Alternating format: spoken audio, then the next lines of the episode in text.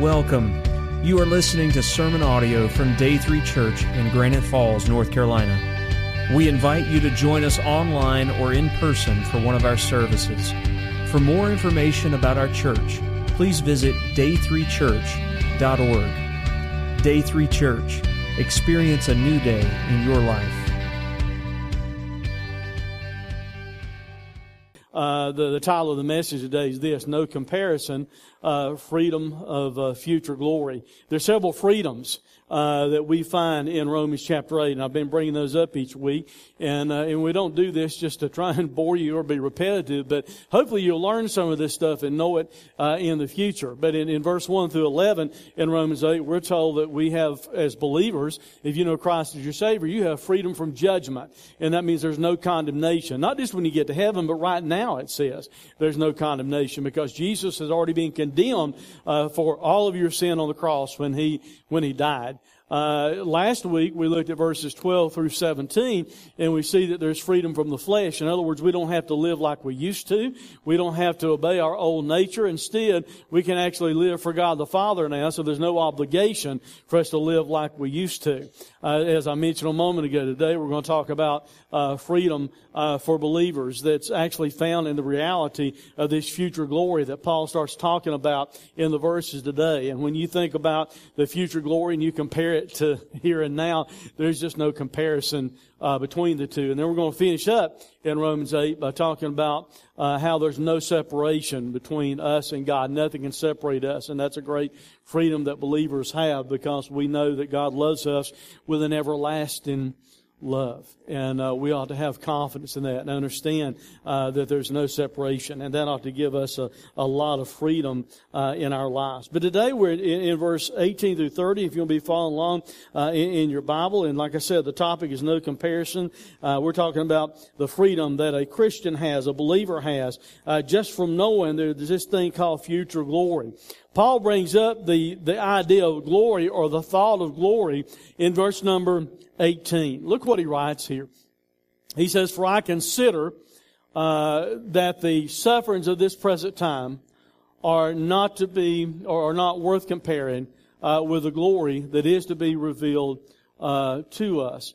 Um, in verse 17, he just had mentioned this. He said, And if children, then heirs, heirs of God and fellow heirs with Christ, provided we suffer with Him in order that we might also be glorified with Him. Now, don't let that flip you out a lot. I told you last week that, you know, if you read that in the wrong way and don't pay attention to everything that Paul's already written in Romans, you might think, well, you're only going to experience glory if you've suffered with Christ. The reality is this. In Romans 6, we were told we have suffered with Him. Amen. We were crucified with Him. Uh, so doctrinally, you have suffered with him as far as God is concerned.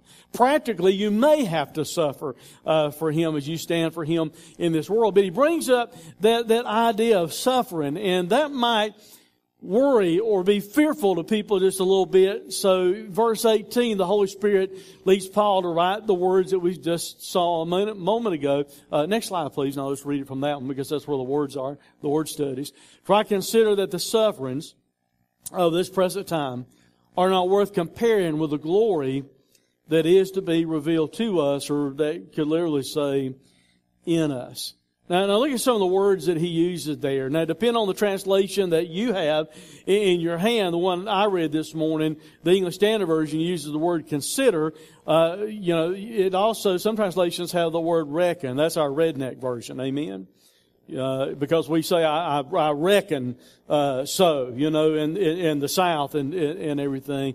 Now, I'm joking about that. Somebody's going to take off from here and say the pastor was saying that the King James is a redneck version. No, I'm not. I'm just saying that, just joking and everything. But, but the word means to take an inventory, to estimate. So, so what Paul's doing, he's comparing some things. He's, he's kind of evaluating something. And, and he says that he, he, he considers taking an inventory that the, that the sufferings that we experience in this present time not worth comparing. And, and, the word there means absolutely not, not even deserving or suitable to try and compare the two uh, of the glory. And, and, glory means very apparent. I mean, there's going to be a, a, a, a very apparent thing that's going to happen in the life of a believer uh, one of these days, and you'll see it as we go through the message today that that reveals God's glory fully for all time. Uh, and, and, he said that it is to be revealed in us, and, that word "reveal" means to take off the cover, to disclose.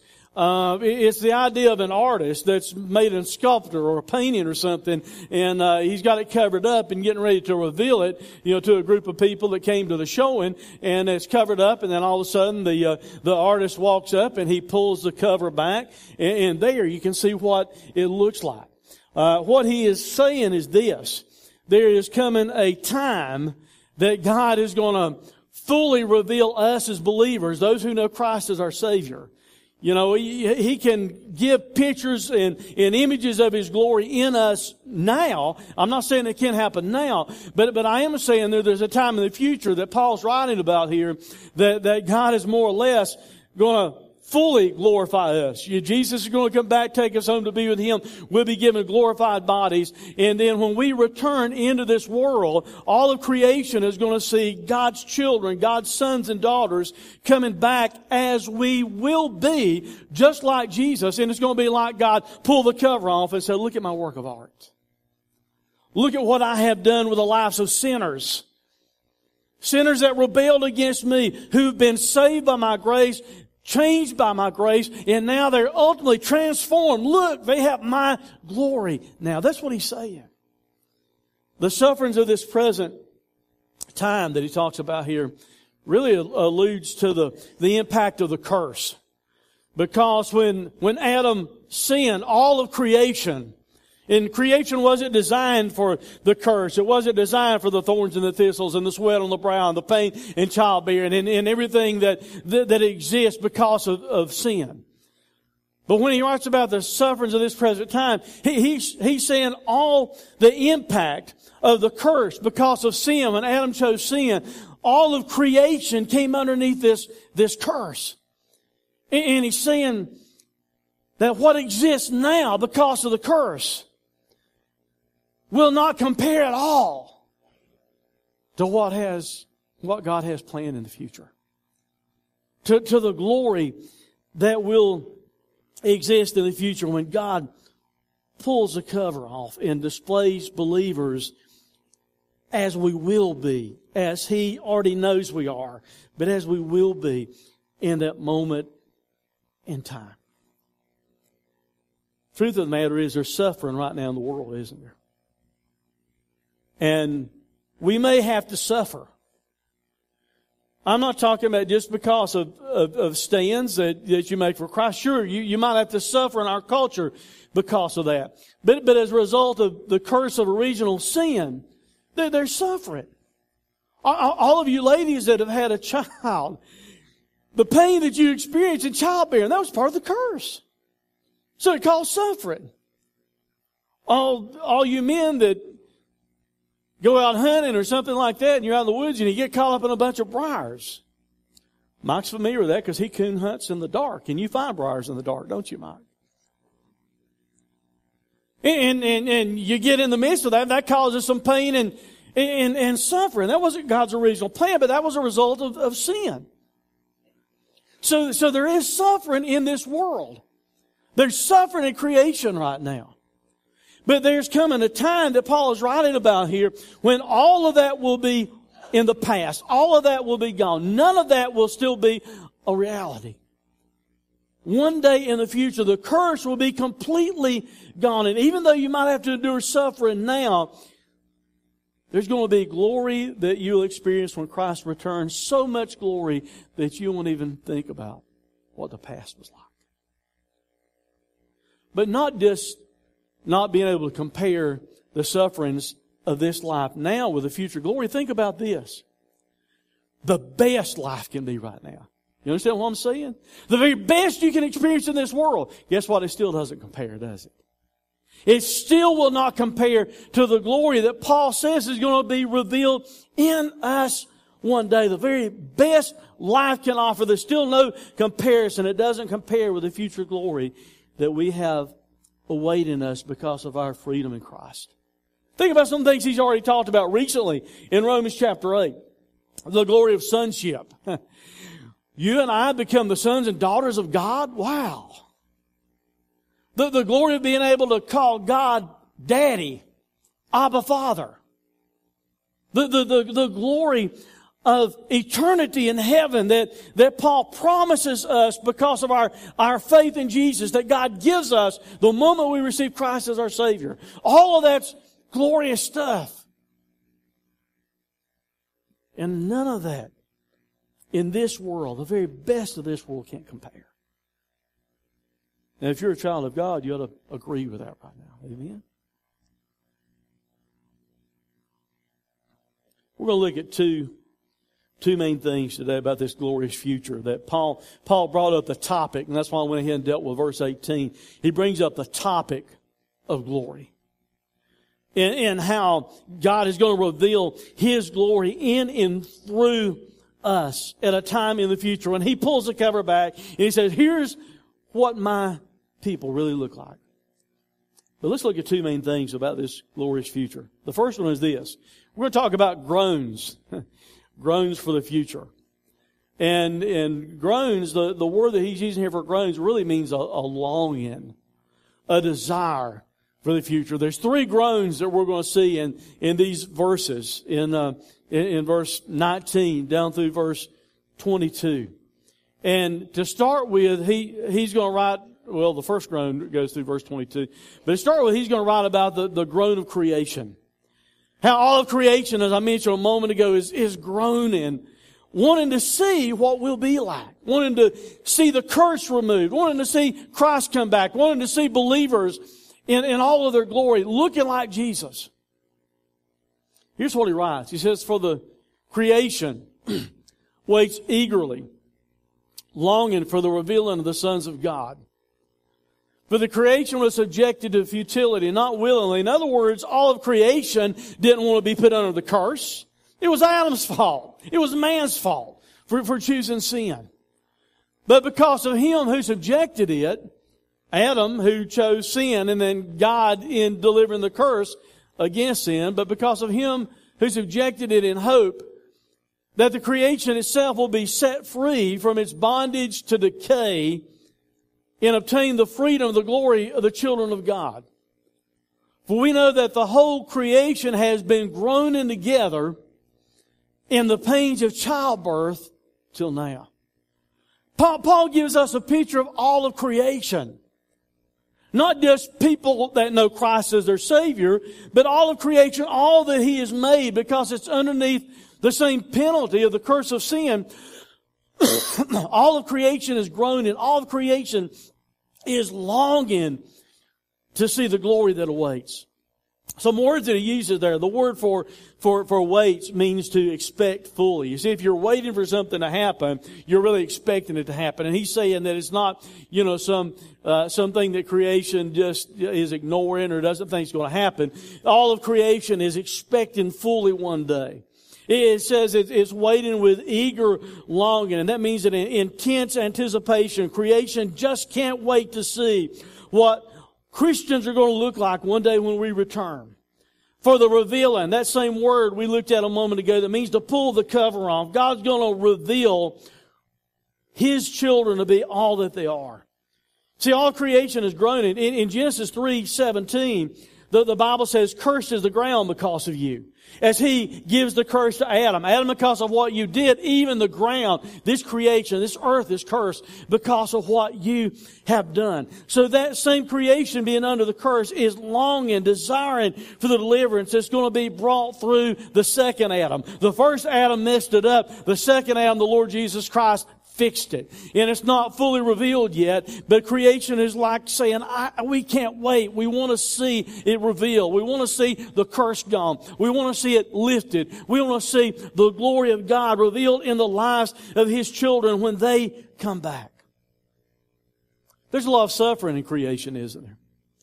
I mean, I'm not talking about the kind of suffering just that we do, but I'm talking about the suffering that exists in creation that God didn't intend, like earthquakes, and floods and tornadoes and hurricanes and, all the suffering that exists because of those things. And, you know, drought, famines, decay. Decay didn't exist before the fall of man. You, you've ever walked up on a, a rotting, stinking carcass, you know, somewhere out in the woods or something like that where something has died?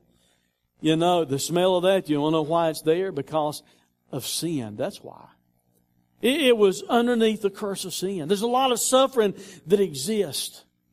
But Paul refers to it as being like creation is longing for this, this childbirth to take place. It's like all of creation is experiencing pains of labor.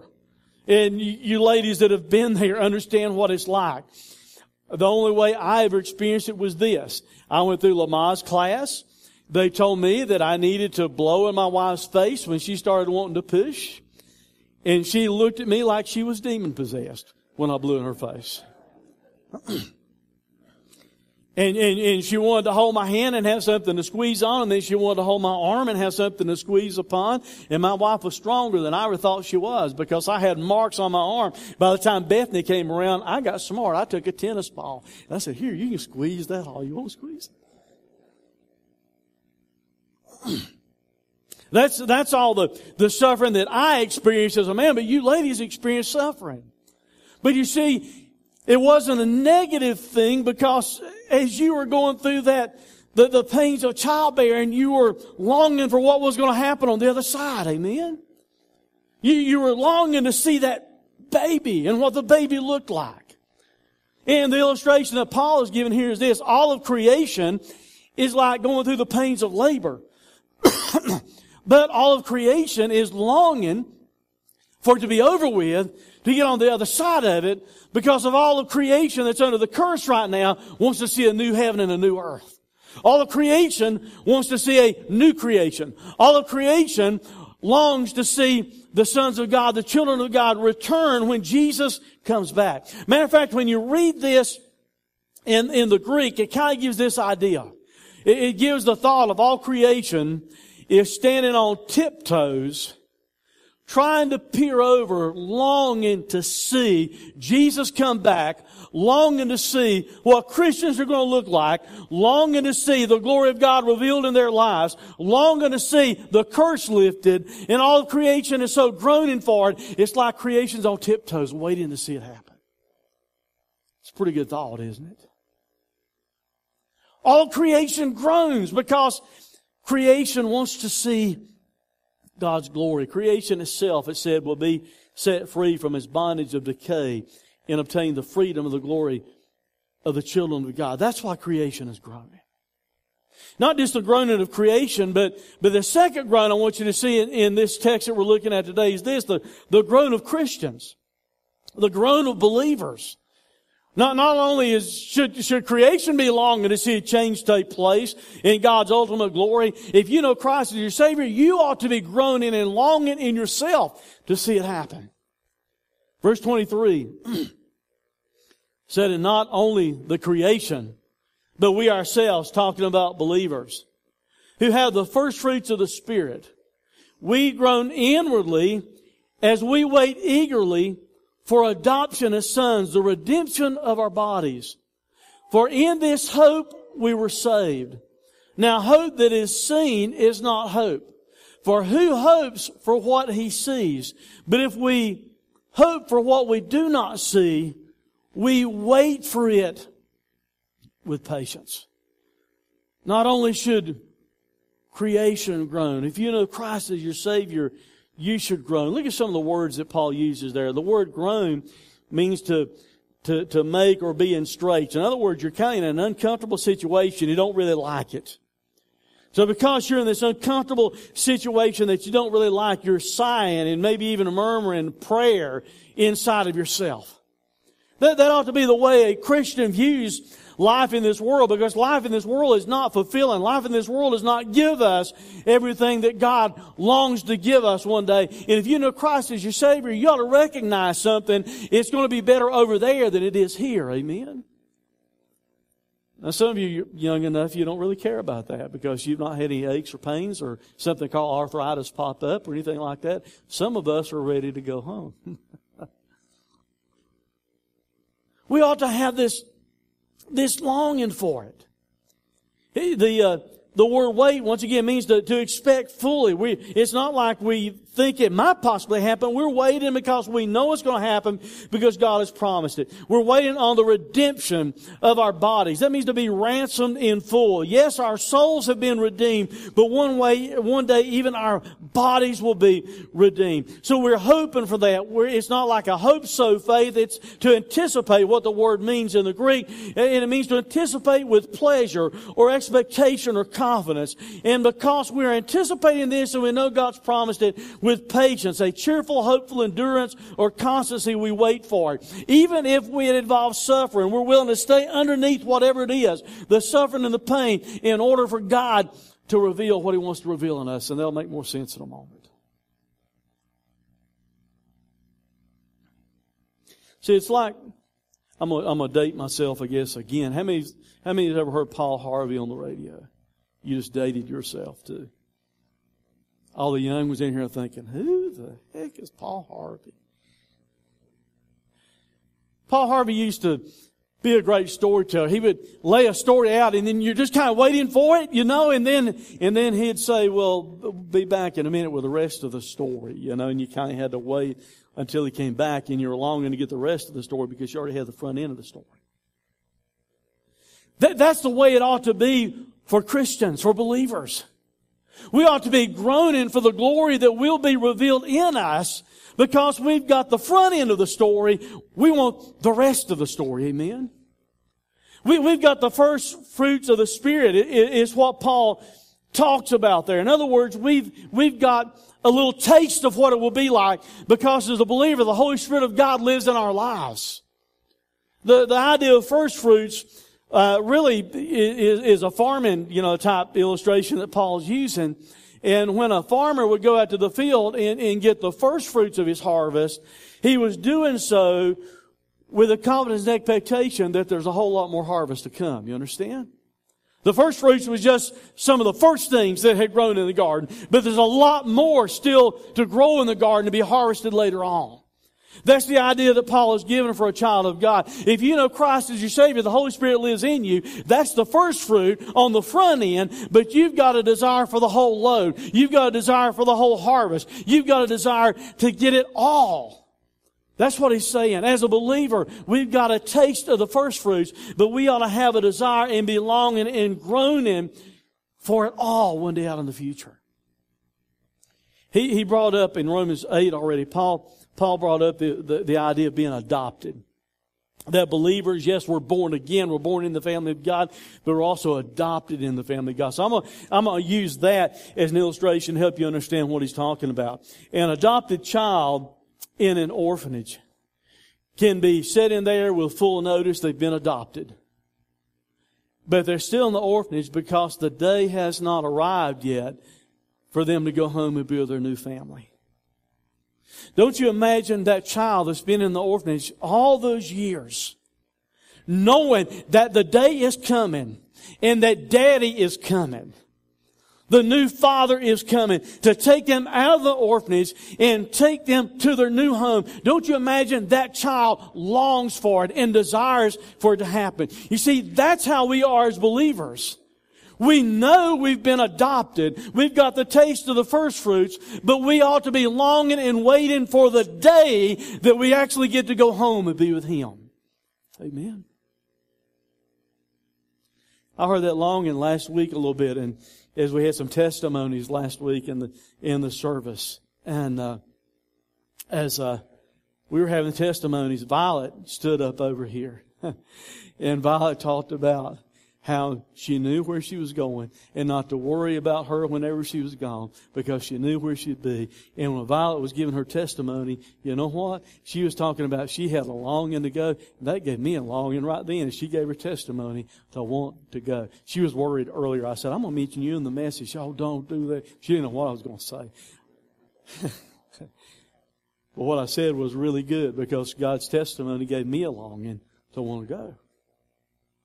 That, that's where we ought to be as believers, to where we've got a longing, a desire to go. We've got this confident expectation that we are going to go one day and be with Jesus. Think about something else Paul's already said in Romans 8. He said we can cry, Abba, Father. The, the moment you receive Christ as your Savior, you can cry out to God and call Him your Father. The moment you're saved, you can cry out to Him and talk to Him just like He's your daddy. And that's great and wonderful, but guess what? There's coming a day that you get to go home and be with Him. And not only can you call Him Abba Father, you can see Him face to face. As Christians, we ought to groan. Creation groans because they want to see us come back in our glorified state because the curse will be lifted from creation also. As believers, if you know Christ as your Savior, you ought to long in your heart. You ought to have an attitude like, I can't wait for it to happen. I can't wait for Jesus to come back. I can't wait to see what it's going to be like. That ought to be the attitude that we have as believers and ought to make us groan for it, long for it. There's also a third groan in these verses the groan of the Holy Spirit or the groan of the Comforter. I got stuck on C's, and the Holy Spirit is a comforter. he said, likewise, the Spirit helps us in our weakness, for we do not know what to pray as we ought. But the Spirit, the Holy Spirit of God Himself, intercedes for us with groanings too deep for words. And he who searches the hearts knows what is the mind of the Spirit because the Spirit intercedes for the saints according to the will of God. Paul writes about all of creation groaning, waiting for the curse to be lifted. He writes about how you and I as believers ought to groan, desiring that glory that will be revealed in us one day. But he also tells us the Holy Spirit of God, who Jesus himself called the Comforter, the Holy Spirit of God groans. Look at some words he uses. He, he uses this phrase, help us. And, and in the Greek, that literally means to take hold of opposite, together, or to cooperate with, or to assist. It, it's, it's like you're carrying something heavy. And somebody sees that you're carrying something too heavy for you to be able to balance yourself and person comes up alongside of you and they get the other end of it to help you carry it and help you balance it out. That, that's the picture he's given of the Holy Spirit of God. Because we can have such burdens in our lives that we just don't know how to deal with it and how to carry it. Or even how to, to pray maybe like we should. And he's saying the Holy Spirit comes along beside of us and helps us carry the load. The Holy Spirit intercedes or prays on the behalf of us. And, and the word for literally means over. It gives the idea of the Holy Spirit of God looking over our lives and praying over us, whatever the situation is, whatever the trial is, whatever the suffering is, whatever the pain is, He gives us the idea of the Holy Spirit groaning for us in prayer, praying over us in whatever it is that we're facing. the Holy Spirit coming and grabbing the weight to help you carry it. A.T. Robertson, a quote that I, that I found this week, said this The Holy Spirit lays hold of our weaknesses along with us and carries His part of the burden facing us as if we were carrying a log, one at each end. And the Holy Spirit groans and prays for us like that. The King James said with, with words that can't be uttered. Have you ever been there? Have you ever been to the point that you, you just did not know what to pray? Now, some smarty theologian are going to say, well, Jesus told us how to pray. Our Father, which art in heaven. Hallowed be thy name. He did. But you know what?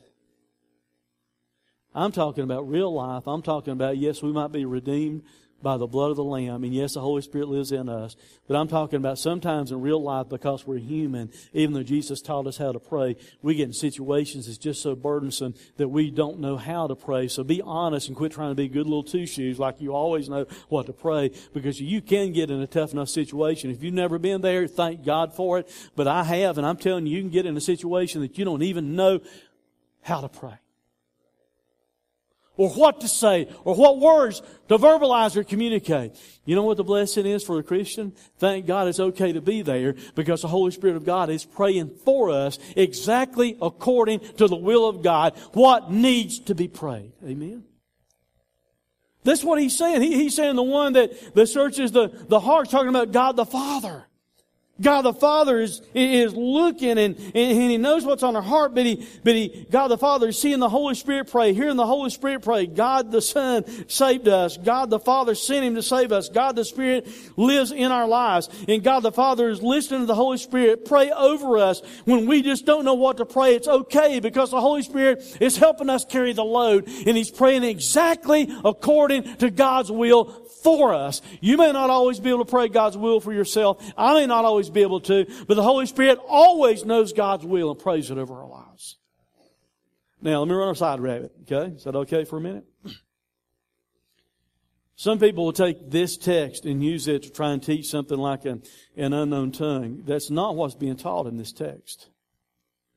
This text said words that cannot be uttered. If you can't utter the word, If it's an unspeakable word, that's what it means in the Greek. It's not talking about speaking in tongues. It's talking about when you are so burdened yourself, you just don't know what in the world you ought to pray. The Holy Spirit is praying for you the will of God over your life. Man, isn't that great? What is the will of God? What is He praying over us? I mean, what, what is that future that that the Holy Spirit's praying for? Well, we're getting ready to look at it. But what the Holy Spirit is praying is this. He's praying that we'll be conformed to the image of Christ. He, he's praying that the promise that all things work together for good is based on the purpose that we are being made like Jesus. The Holy Spirit is praying because believers are called and justified and glorified. The Holy Spirit is praying that over our lives. It's God's will for our lives. So not only do we see groans for the future, the all of creation groaning, longing to see the curse taken. Christians groaning, longing the, for the full glory, the rest of the story. Got the taste of it, but we want all of it. The Holy Spirit praying over us, groaning for us, and we just don't know what to pray. So that's the three groans for the future. I want you to notice two things, two main things about this glory. Glory in the future. Glory in the future. First one is this. There can be glory in what ever happens. Now, think about that for a minute. Think what whatever happens is a pretty pretty big deal, isn't it? Whatever happens encompasses a whole lot of stuff, doesn't it? And and I'm telling you because of what Paul writes here that you and I as believers can still be focused on God's glory and we can still be experiencing God's glory no matter what hits our lives. No matter what happens, whatever happens. Look what he said in verse 28 and 29. And we know that for those who love God, all things work together for good. For those who are called, and you know, that literally could be translated the called. For those literally who are the called, according to his purpose. For those whom he foreknew, he also predestined to be conformed to the image of his son, in order that he might be the firstborn among many brothers. No matter what comes our way as Christians, no matter if you're facing suffering or pain or trials or tragedy, whatever it is, I want to serve notice to you about something. God is still in control. God is still in charge. You understand that? No matter what it is you're facing, God is still in charge. And God, being God, an all-powerful God, He can take all things no matter what it is and He can make it work together for good. I didn't say it might feel like it's good. I didn't say you might necessarily enjoy it or you think it's good. I'm saying from God's viewpoint, God can take whatever it is you're facing in your life and He can cause it to work together in a way that's beneficial for you. That phrase work together means to be a fellow worker or to cooperate with. God can take the good, bad, and the ugly. God can take the best situations in our life. God can take the worst situations in our life. The worst things that we've ever experienced. And God can use them in a way to bring about good. And the word good means good as being beneficial. Not good that, oh, I'm happy that happened to me. I'm talking about that's ultimately beneficial for your life. Because you see, here's the deal with that. God who is an absolute sovereign God, God who is in charge of all the universe, all of creation, that includes you and me as believers, God in His absolute sovereignty, whatever that absolute sovereign God allows to touch our lives, He allows it for a purpose and a reason in order that we might be made more like Jesus. See what He said in verse 29? For those whom he foreknew, he also predestined to be conformed to the image of his son, in order that he might be the firstborn among many brethren. You see, God is trying to work out his purpose in our lives, not my purpose.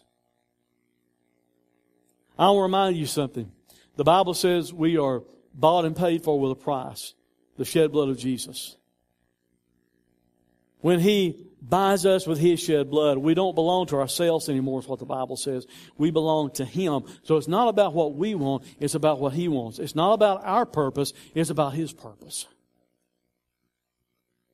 And God, as I alluded to a moment ago, can use it all. He can use the good and the bad and the ugly, no matter what it is. He can use it in our lives to transform us, to mold us, to hone away at those old fleshly edges in our life to make us more like Jesus. The word purpose that he uses here means a setting forth, uh, proposal or intention. The exact same word was also used to talk about the showbread in the temple or the tabernacle. They, you know, to give you a little background, if you, you, don't know anything about it, you went in the temple and in, into the most holy place or the tabernacle, most holy place.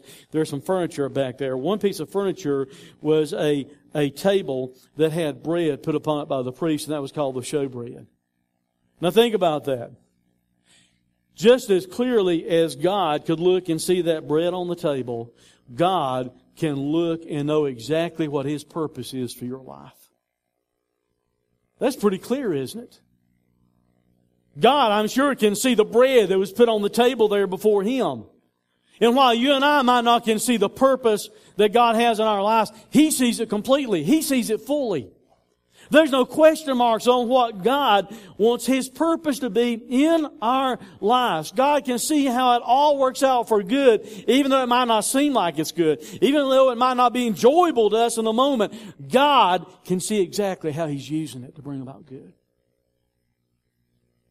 to make us more like Jesus because He called us according to His purpose. He knew us in advance. He knew us beforehand. He predestined us. That kind of flips people out. I'll talk more about it in a moment. But He predestined us to be just like Jesus.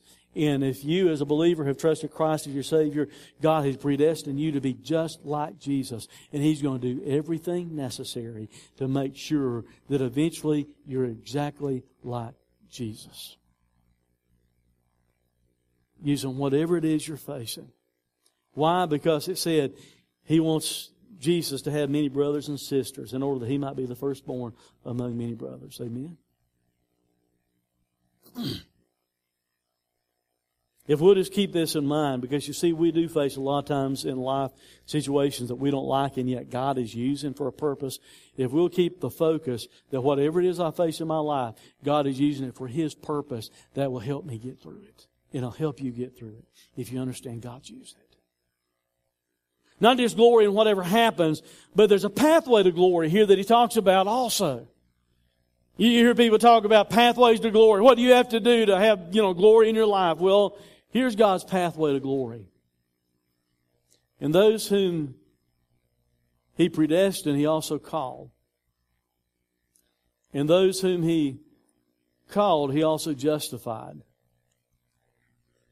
And those whom he justified, he also, what does it say? What tense is that in?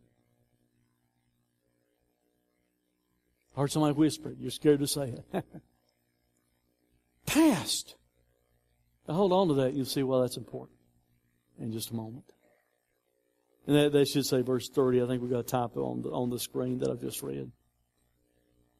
I want you to see four things there. There's a pathway to glory. The first one is predestination. Predestination whacks out Baptist bad sometimes because, you know, see, people have fallen off the wagon too far to where they make it like God predestines people in advance to go to hell. I don't think the Bible teaches that at all. I don't think God has ever predestined anyone to where they don't have any chance but to go to hell because that would be God being a pretty unfair God, wouldn't it? I think what it is is this. God is an all-knowing, all-powerful God, knew in eternity past exactly who would be saved, exactly who would not be saved. It, it's kind of like a parent. you that are parents can understand this. Sometimes you know in advance how your child's going to react to a certain situation. Huh? You do, don't you? That's why we push their buttons sometimes trying to get them to react that way, you know. Faced in a certain way, you know they're going to react in a certain way. Well, if we can figure that out, the God of all the universe can look in eternity past forward and He knows exactly who will receive Christ as Savior and who won't. But however you want to look at it, I can guarantee you this. What is clear about predestination is this. God's purpose for human beings was not an afterthought. It was settled before the foundation of the world because He's God and He knows it all. Amen. That's the first step, predestination. The next step is invitation. God calls. He gives you an invite. Come and be a part of my family. Come and have your sins forgiven. Come and trust in my son. Come and I'm going to adopt you. Come and live in my glory forever. He gives you an invitation. Have you accepted that invitation? He said, those whom he called, he also justified. So you've got predestination, invitation, justification. You all have heard me talk enough about justification in the book of Romans. You ought to be able to tell me what it means. What does it mean? Just as if what? Just as if you'd never sinned. When we receive Christ as our Savior, He makes it just like we've never sinned. That's the pathway to glory. God in eternity past saw us. God calls us. God justifies us through Jesus and He makes us just like we're innocent. Even though we're not innocent, we're sinners that deserve to go to hell forever. God justifies us through faith in Christ and makes us just like we've never sinned. And then the last step is glorified, glorification. It means to render or esteem glorious. And like I said a moment ago, it to our mind right now, that seems like a future event, doesn't it? I mean, honestly, the way you feel about it. Do you feel glorified right now? It's like, no, but I will be one day because the Bible tells me that. Hey, here's the truth of the matter. God is so sure that you're glorified, He already says you are. Amen.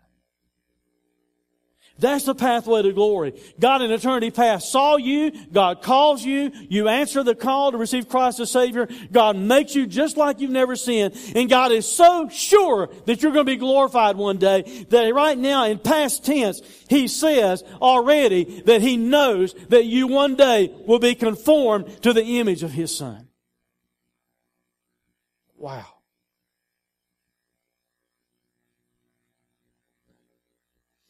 No comparison, huh? That's the thought today. No comparison. All the junk and the suffering you might face in life, Paul says, it can't compare. Even if you suffer all of your life, think about this as a believer, if you were to suffer every moment of your life from now until Jesus comes back, you won't even think about in eternity. It'll all be an afterthought because you'll be glorified like Him. But not just suffering the very best life can be. If you're, if you're trying to enjoy life the worldly way, the way you think the world will make you happy and everything like that, can I, can I serve notice to you about something? The best this world can offer doesn't compare with what He has waiting for us. Creation is groaning. If you know Christ as your Savior, you ought to be groaning, longing to go home and be with Him, see Him face to face, longing to be glorified. The Holy Spirit is groaning, praying for you, praying over you right now. And whatever happens in your life, whatever you face, if you'll remember God is working it out to make you more like Jesus, you can still experience glory right in the middle of junk. Amen. Right in the middle of suffering. The question is, have you answered his call? Have you answered his invitation? So you can be made just like you've never sinned. So you can be conformed fully to the image of Christ. Let's pray. Father,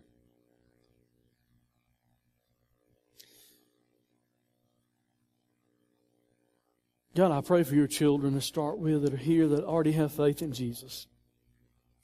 Because that's who you're writing to in this passage. You're writing to people that already know Jesus, that have recognized that they're sinners. They've recognized they can't save themselves, that it's all through faith in Jesus Christ. It's not by works. Father, help them right now to long for the future. And not just to long for the future, but to live for the future that you desire for their lives. Help us to groan for it. God, when things are tough, help us to remember that, that you're still in control, that you're in charge. And you're using whatever comes our way to make us more like Jesus. Father, if there's someone here that doesn't know Christ today, God, I pray right now you would give them the faith that they need. You'd help them to understand that they're a sinner. You tell us in the book of Romans, all of sin and all fall short of your glory. You tell us we can't be saved by obeying the law, by good works. We can only be made just like we've never sinned, justified through faith in Jesus Christ. So, Lord, if there's someone here today that doesn't know Christ, Give them that faith they need. For it's in Christ's name we pray. Amen. Would stand as Jill leads us in a decision time and an invitation. If you don't know Christ as your Savior, man, I'd like to, you know, wouldn't you like to change the total dynamics of your life? Where you could, instead of looking at everything like it's junk and pain and why am I having to go through this, where you could understand God has a purpose and a plan. He wants you to be more like Jesus, and one day you will be. So if you don't know Christ, why not come today? If you feel God telling you you need to trust in Jesus. As she leads us in this song, I, the rest of us that know Jesus, I, I don't know what we all do. Groan a little bit, maybe, huh? Long. Be thankful. Look forward to what awaits. We God speaks to your heart for any reason, we invite you to come. Thanks for listening to this sermon audio production from Day 3 Church. We pray that it has ministered to you. For more information about our location, service times, or other sermon podcasts, please visit us online at day3church.org. Day 3 Church. Experience a new day in your life.